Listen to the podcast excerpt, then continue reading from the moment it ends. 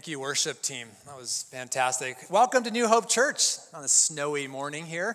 Hey, this first service was a fantastic uh, service, and um, we, we, we had all kinds of great things went on. But one of the things that we did was we celebrated a baptism during the first service. And short of bringing up little Abby and dunking her again, which we told her we wouldn't do, uh, we want to play for you the video of her baptism from just about a half hour ago, so that you can also celebrate with her how God has worked in her life. I've said before, baptisms are about my favorite thing in the world because it's a it's a picture of somebody's life that was changed by the gospel, by Jesus. And so, what we're going to do now is we're going to play this video for you. It's just a few minutes, but it'll give you a chance to celebrate, uh, I guess by extension, with Abby, as uh, Jake, actually, our youth pastor, led in the baptism and, and did a great job with that. So, let's go ahead and roll that video now, please.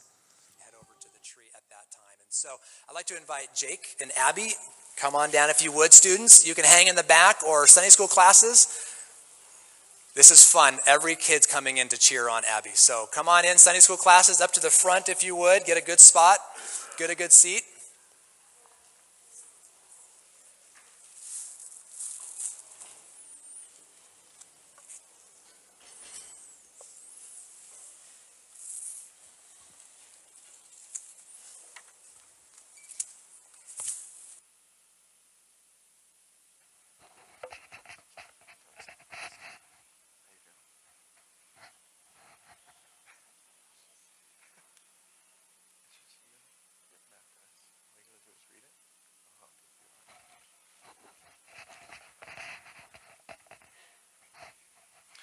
Good morning, guys. I'm super, super excited to be here and be able to baptize Abby. Um, for those of you who don't know Abby, you're, Abby's in sixth grade. She's going to tell you a little bit about herself, but I just want to kind of share a little of the process. Um, uh, so I think Abby had approached, um, you approached Hannah first, right? Um, and so, and then Hannah comes up to me and said that Abby wanted to get baptized, and it was just, it's so exciting to see a young person just – wanting to take this step of faith. And Abby's been super excited about being baptized. Um, Graham has been uh, kind of pushing the date back a little bit so it'd work better in terms of uh, scheduling and everything. I think that's been she's like just ready for this, like she's been ready for Christmas. So um, she's going to share a little bit about her story, and then we're going to go ahead and get you baptized. Hi, my name is Abigail Stonehawker. The day I got saved was June of 2015. I got saved at my grandma's house. She helped teach me about the Bible and God. On that day, I thought I really understood the meaning of getting saved, and I really wanted to get saved that day. We went to my grandma's prayer room. I know Christ died for my sins, and to go to heaven, I had to tell him I was sorry for my sins, so I prayed and I asked Jesus to be my Savior. A couple months ago, I saw in the bulletin they had an announcement for anyone who wanted to get baptized, and I asked my grandma if I could get baptized. Then we talked to our youth pastor, Jake, and my mom and my dad. Then I got permission to get baptized. The reason for getting baptized was to show you I asked Jesus to be my Savior, and now I want to learn more about Him. So that is why I'm here today to follow what Jesus asked us to do in the Bible.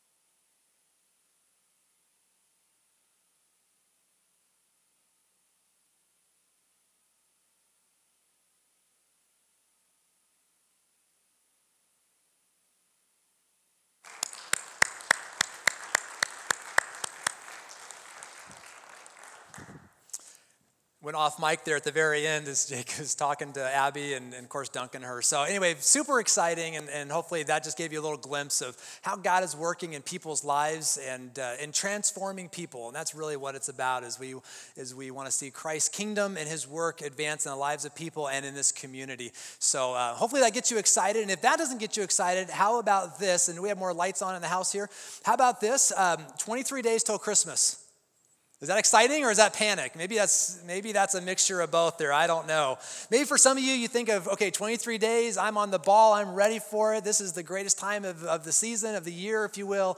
And maybe for others of you, it's uh, a little more uh, stressful, or there's a mix of emotions going on there.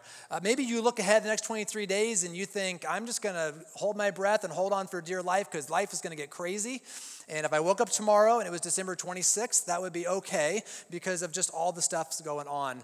Either way, we, we really do approach Christmas in different places. And um, what we want to do here the next several weeks is to talk about what we're calling uncluttered Christmas of really taking a look at this holiday season and saying, how can we approach this season in a way that helps us keep our focus where it needs to be, which is on Jesus? If you have your bulletin, uh, hopefully you do, on the back side, if you'd grab that and turn it on the back, I want to give you your first fill in the blank here this morning. Your first fill in the blank is uh, as we work through some of these here. And this one is really going to lay the, the foundation for this morning, what we're going to be talking about here. And it's this that this Christmas, we want to make room for what we're calling a new mindset. A new mindset. You might say, well, what, what do you mean by that? Well, a mindset is a set of attitudes that you have about something. And you have mind, you have a mindset about all kinds of different things. You have a mindset about work, or you have a mindset about family or relationships, or whatever the case may be. You and I, we all we have these certain sets of attitudes about certain things. Now those come from different places. They come from our past experiences. They come from present circumstances. Uh, they come from culture. They come from a whole lot of other places. But but uh, at the end of the day, though, we have these mindsets about things, and you also have a mindset about Christmas. You do. Entering the season, maybe for some of you, I've already talked about it a little bit. Maybe for some of you, for Christmas, you just love it. You love this time of season, and so your attitude going in is this is the greatest time of the year. I love Christmas.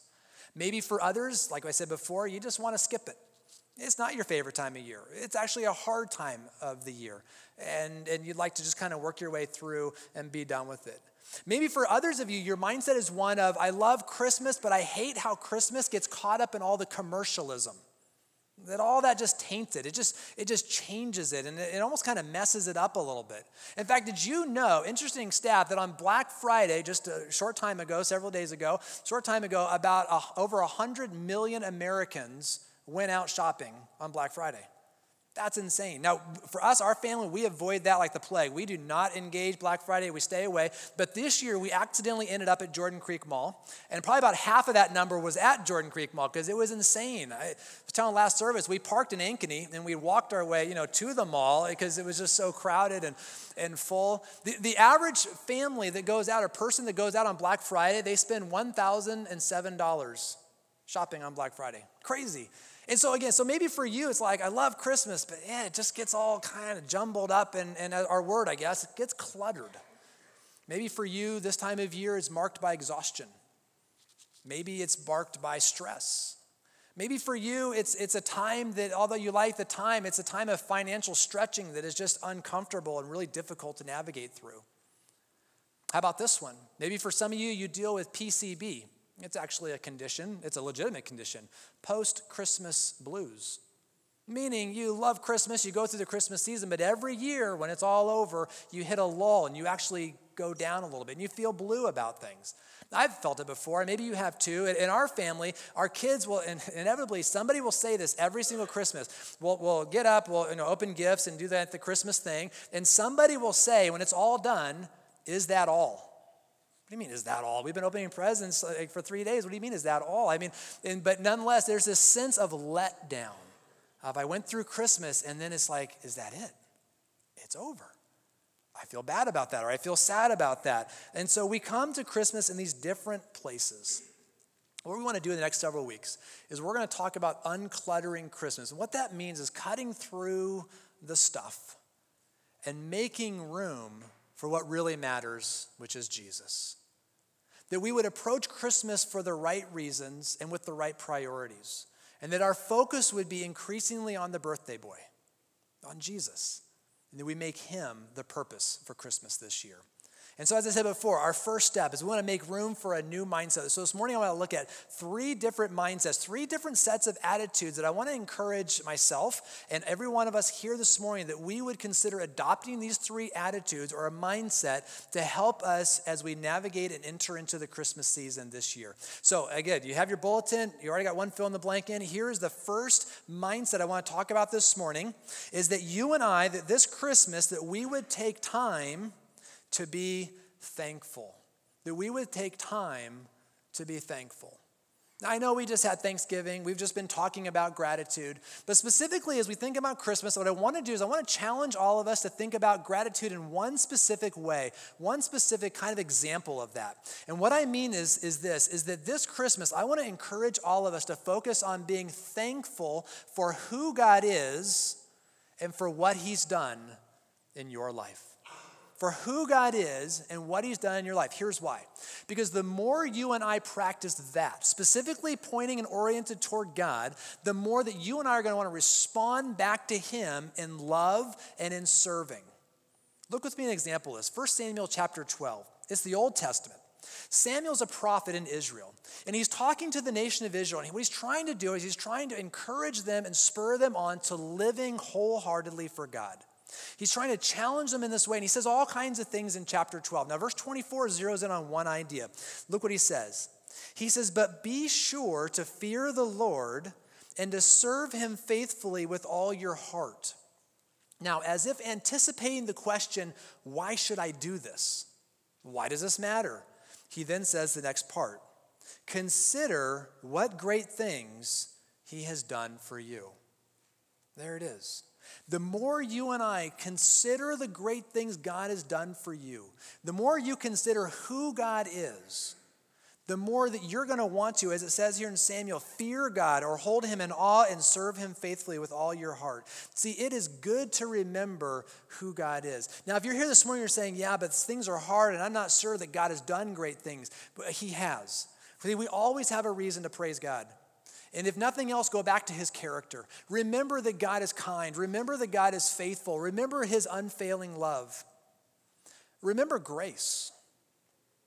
Remember the cross. Remember Jesus.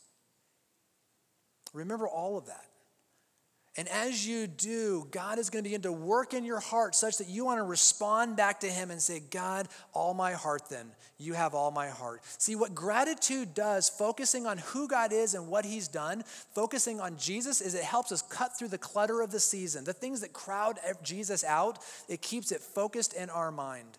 And so I want us to practice right now. In your bulletin, there's three lines right there, right there where it says 1 Samuel chapter 12. I want just right now, take a moment with your pen, write down three things right now who God is, what He's done in your life, what are you thankful for when it comes to God? Just take a moment right now and write down some things. I bet you can think of more than three, too.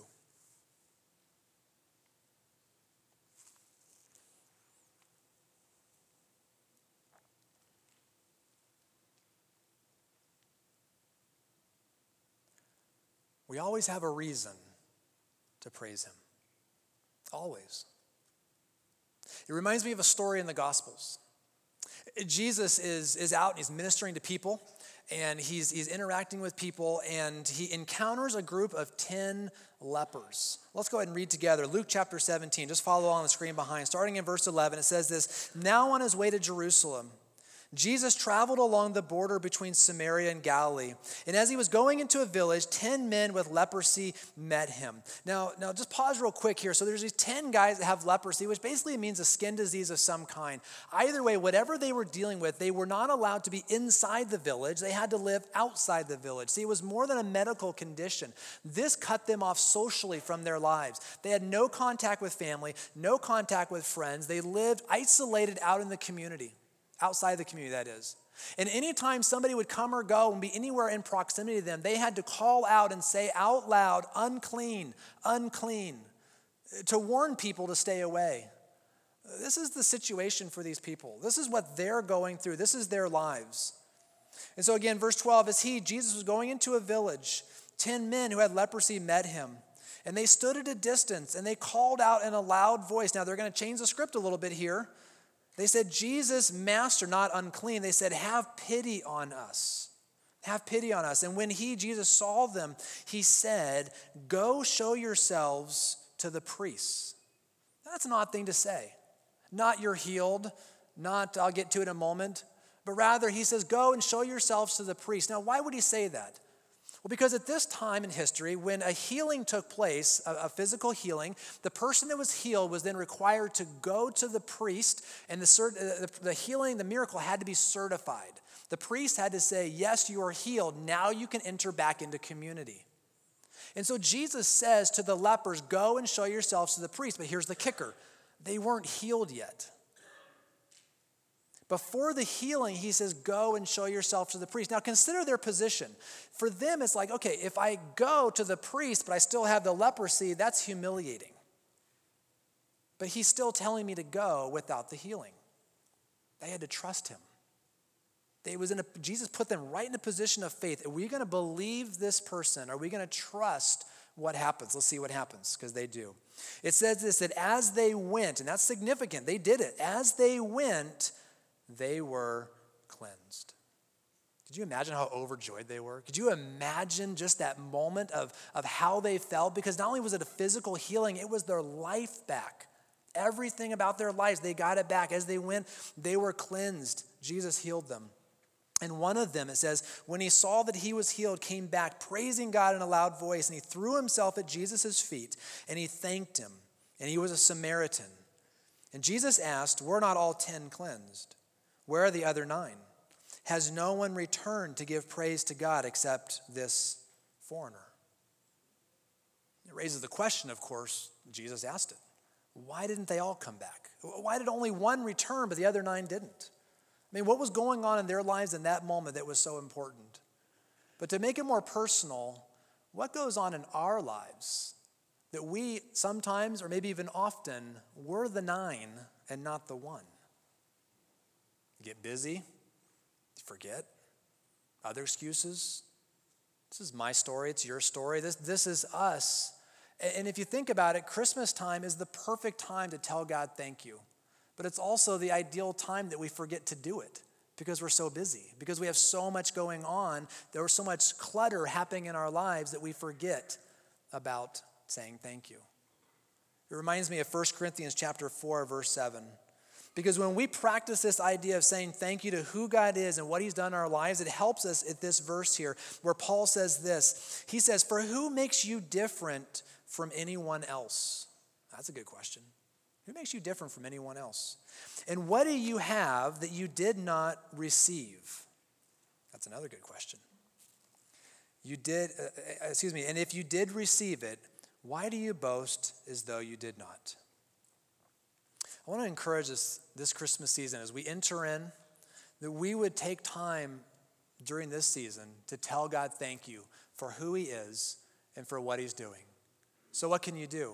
My encouragement, maybe each day, write down somewhere in a journal, write on something where you're just every day calling out who God is and what He's done in your life.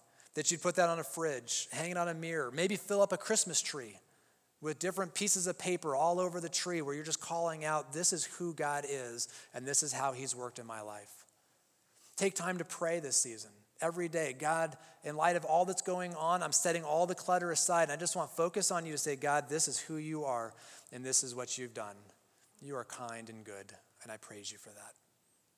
This is an important thing to do. So that's a first mindset I want to encourage us to have that we would have a mindset or an attitude of thanksgiving this Christmas season.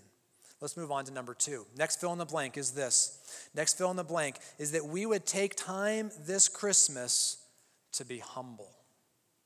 To be humble. Now, humility is one of those interesting words. What does it mean? Well, humility, it does not mean to think less of yourself, it does not mean to demean yourself.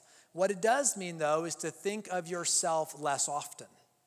That's what humility is to take the focus off self and to place it other places. Look with me at Philippians chapter 2, verse 3. Because as we think about Christmas and uncluttering Christmas, a lot of the clutter comes from our self focus, doesn't it? A lot of the clutter comes from that place. But Jesus is our example of a different way of living. Chapter 2, verse 3. It says, Paul writes again, he says, do, not, do nothing out of selfish ambition or vain conceit, but in, there it is, humility, consider others better than yourselves. Each of you should look not only to your own interests, but also to the interests of others. There it is. Could you imagine if we lived this out? Could you imagine the, the difference in our relationships, in our community, in our church? It'd be remarkable. Because these verses right here, these are so countercultural, aren't they? See, culture says take selfies, and Jesus says be selfless. They're so different from each other. It's night and day distinction here. And yet, here we see Jesus, and Paul's going to call out here in just a moment, but Jesus is the perfect example. See, Jesus, that first Christmas, is that example, ultimate example of being selfless, of being humble, of being the Son of God who stepped down from the throne room of the Father, taking the humility of, of, putting on flesh, of becoming human, born as a baby in humble circumstances, not to be served, but to serve others, and ultimately to go to the cross. And Paul calls that out. Let's keep reading in verse 5. He says that your attitude, as we think about this idea of being, of being humble, your attitude should be the same as that of Christ Jesus, who, being in very nature God, Jesus is God. The Son of God, who being in very nature God, did not consider equality with God something to be grasped. In other words, something to be exploited, eh, something to be taken for his own advantage. He didn't do that. Rather, but made himself nothing. Jesus, who is in nature God, emptied himself of all of that, setting it all aside, making himself nothing, taking the very nature of a servant and being made in human likeness, and being found in appearance as a man, he humbled himself and became obedient to death, even death on a cross, calling out the most humiliating way to die through crucifixion. If we're called to be humble for no other reason than Jesus was humble. This is how he lived, and this is the picture we have of the first Christmas. So, this Christmas, as we think about the idea of being humble, I think it means taking on an attitude of you first. That's what that means. Not me first, you first. I think it takes on an attitude of not what I want, but what can I do? I think it means taking on an attitude of not serve me, but how can I come alongside and serve you? This is the picture we get of Jesus. This is the picture we get uh, of Christmas here.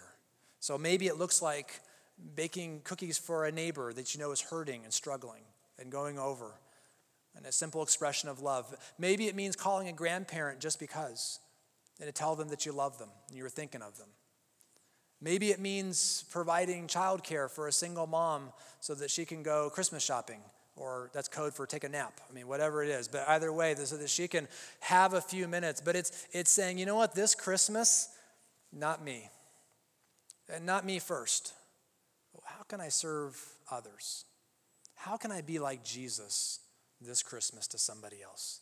It's having the courage to say, God, would you put somebody in my life that I can show Christ to this Christmas? So I want to practice gratitude. I want to praise God for who He is. I want to have that mindset. I want to have the mindset of being humble. And here's our third one, our last one for this morning. And it's this that we would take time this Christmas to be compassionate. Compassionate. And compassion is an important word here. I want us to see this in action again, looking at the life of Jesus in his ministry. This is one of my favorite passages in the New Testament, Matthew chapter 9, starting in verse 35. Look with me at what it says. It says that Jesus went through all the towns and the villages, teaching in their synagogues, proclaiming the good news of the kingdom, and healing every disease and sickness. I mean, what this beautiful picture of Jesus. He, he's going to where the people are. He's traveling from place to place so that he can engage, so he can be with the people here, so that he can show them love. Verse 36 And when he saw the crowds, here's our word, he had compassion on them. Why? Because they were harassed and helpless like sheep without a shepherd. I want to pause here real quick. Because I want to call out here so we see Jesus has compassion for the people, but Jesus' compassion is not pity.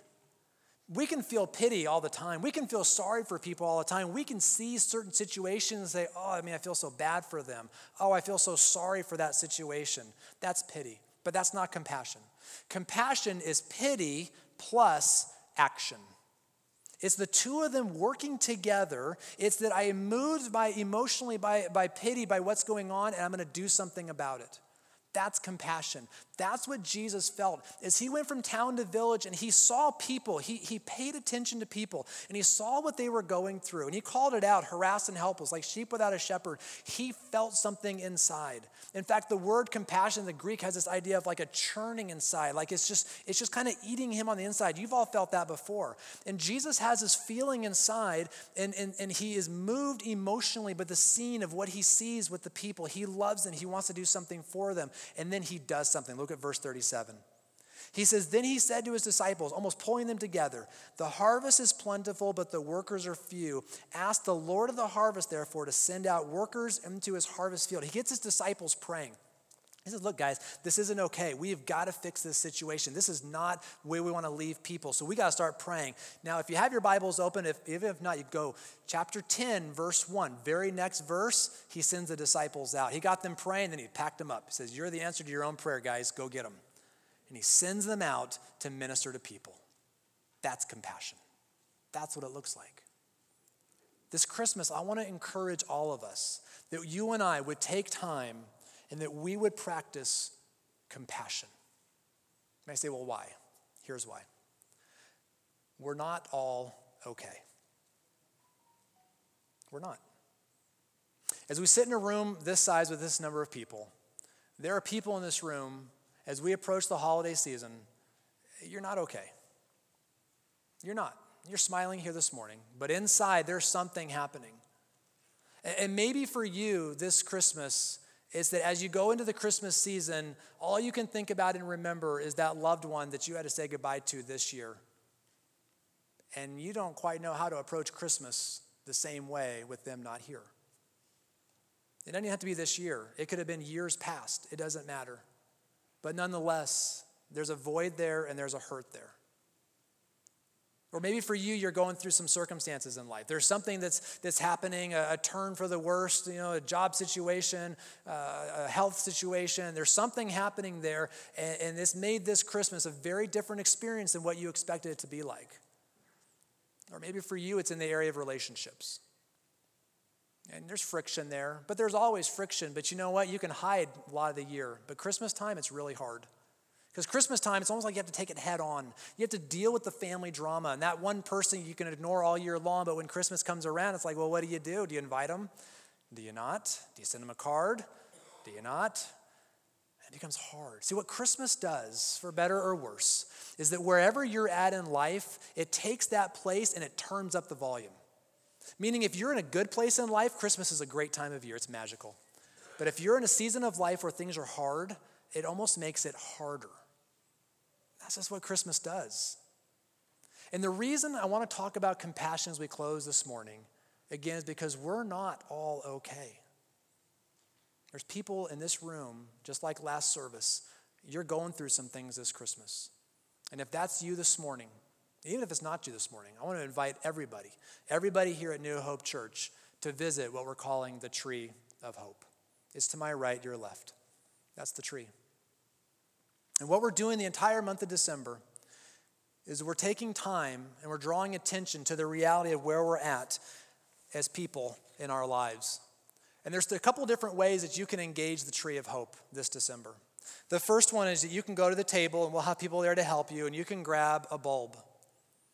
And you take a bulb and we've got markers and you can write the name of that loved one that you've had to say goodbye to in memory of. You can write their name. You can hang it on the tree. You can already see the tree starting to fill up. And it's going to be a, a, reminder throughout the month of December of the people that we've lost, the voids that we feel, and the loved ones that we miss. And so you can grab a bulb and do this when the service is over this morning. There's more that you can do. In your bulletin, in fact, if you'd pull this out, please, it's in your bulletin. Everybody's got one. It's called the Tree of Hope.